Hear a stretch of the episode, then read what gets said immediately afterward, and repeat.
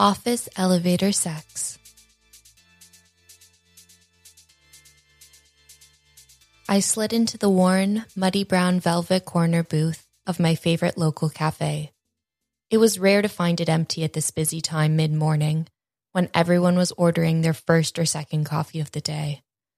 The buzz of chatter amongst regulars and the friendly staff felt familiar and reassuring, and as the waitress came past my table, I ordered 2 lattes for mood enhancement while I waited for Clara to join me. Ez! I looked up from my scrolling to see my energetic Fred heading towards me, juggling her recently removed jacket along with her laptop, her bag, and her phone. She heaved everything except her phone onto the chair opposite me, electing to join me at the right angle so she was snuggled up into the same muddy velvet as me. Hey, Clars. So good to see you. How long can you spare? I asked as we found each other's cheeks and kissed hello. I've got about an hour, she said, then 3 back-to-back meetings. I never get any actual work done when I come into the office. But how was it? She looked at me expectantly. Not great, I grimaced a little.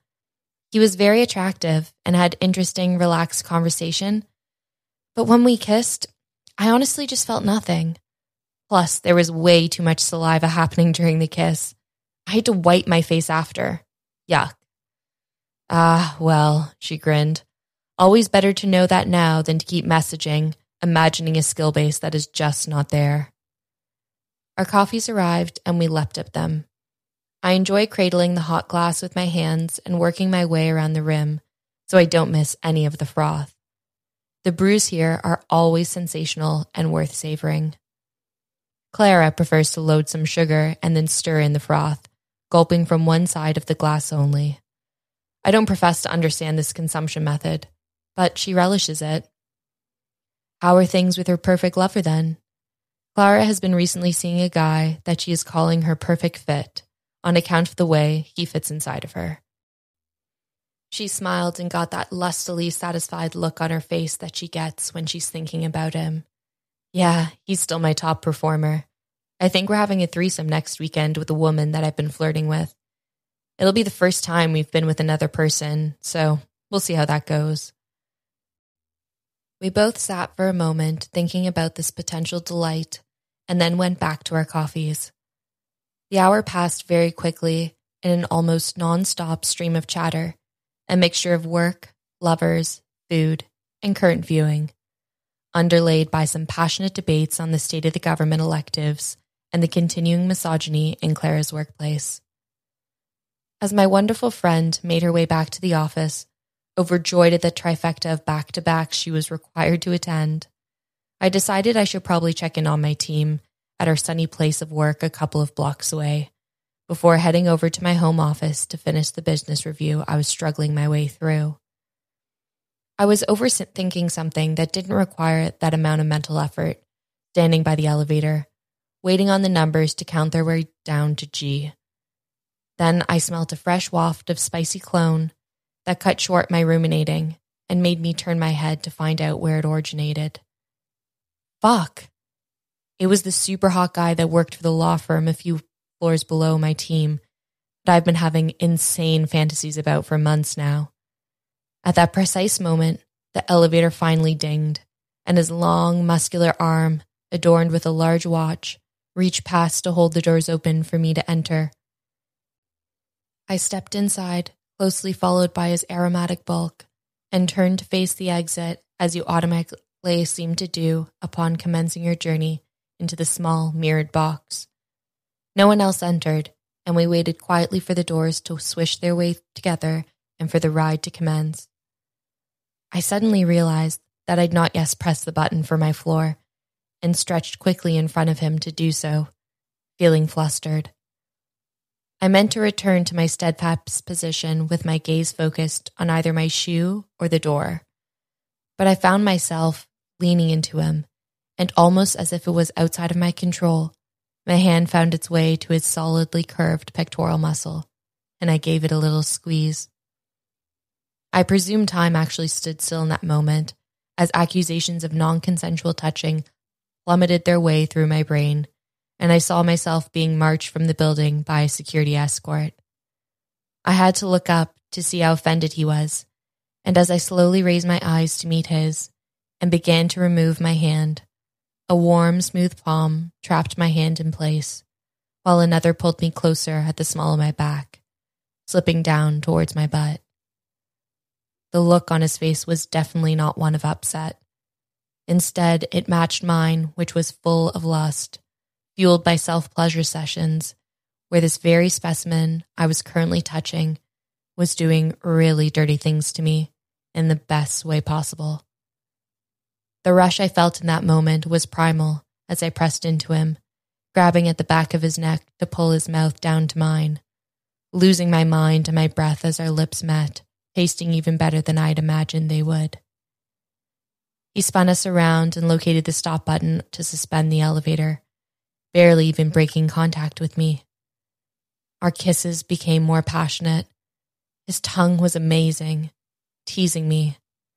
I wanted that tongue to touch all of my erogenous zones. I could focus on nothing more in that moment than this man wrapped around me. He took my shoulders and turned me to face the mirror. I placed my palms flat to the glass as he ran his hands over my breasts and began to unbutton my shirt. I watched mesmerized as the buttons popped open, revealing my red bra, through which my nipples screamed for release. He bent his head for a moment and located the zip at the rear of my skirt, which he quickly undid, and the fabric pooled at my feet. My bra joined my skirt to the floor, and I was naked except for my red panties and animal print ankle boots. It was so hot watching him undress me. I was unashamedly pressing myself backwards into him, grinding my hips and making my desire for him extremely apparent. He held my gaze in the mirror and began unbuttoning his own shirt.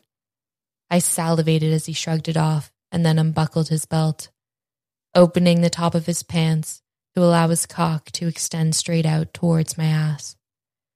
He pressed me further forward into the mirror, so my breasts were smashing up against it, and I turned my head sideways to try to capture more of his kisses and to better see his entire body crushing me into the wall in our side reflection. He started moving his hips back and forward, sliding his cock in between my ass cheeks while capturing my hands under his so that I could barely move. He reached one hand towards my ass and yanked my panties to the tops of my thighs and then continued to rub against me, causing delicious friction around my extremely sensitive anus area. I could feel the lubrication of his pre-cum helping me slide along my rear valley, and the thought of it made my pussy throb massively. He locked eyes with me as he brought the fingers of his right hand to his mouth, inserting his first and index, then removing them, slick with saliva. I was burning up as he reached down to press those wet digits onto my clit, just above the fabric line of the pulled low panties. His pressure was firm but gentle, and he let the rocking of him teasing my ass drive the movement. He was barely touching my clit directly, more pressing against my outer labia, crushing the nerve endings between my minute juicy lips. I felt his hips pull away from me, and he angled his cock to enter my swollen vagina. Both him and I pulsed with raw desire. He lined up the tip of himself and braced for a slow, teasing entry, but instead he roughly pushed himself into me, further pounding me against the mirror. I'm not sure I've ever felt so turned on in my whole life. The mix of cold glass against my breasts and stomach, the tight restrictions on my knickers around the tops of my thighs, the solid mass of his cock inside of me, the sensation of his fingers pressing into my most holy of holies, the illicitness of being suspended in a public elevator, the sounds that leapt from me were animalistic. He started fucking me harder, and I arched into him, hungry for all he could give. The elevator cart was rocking with us, and I wasn't sure I would be able to stop myself dissolving if I came, lathering his hard piece of penetrating flesh with my fuck juices.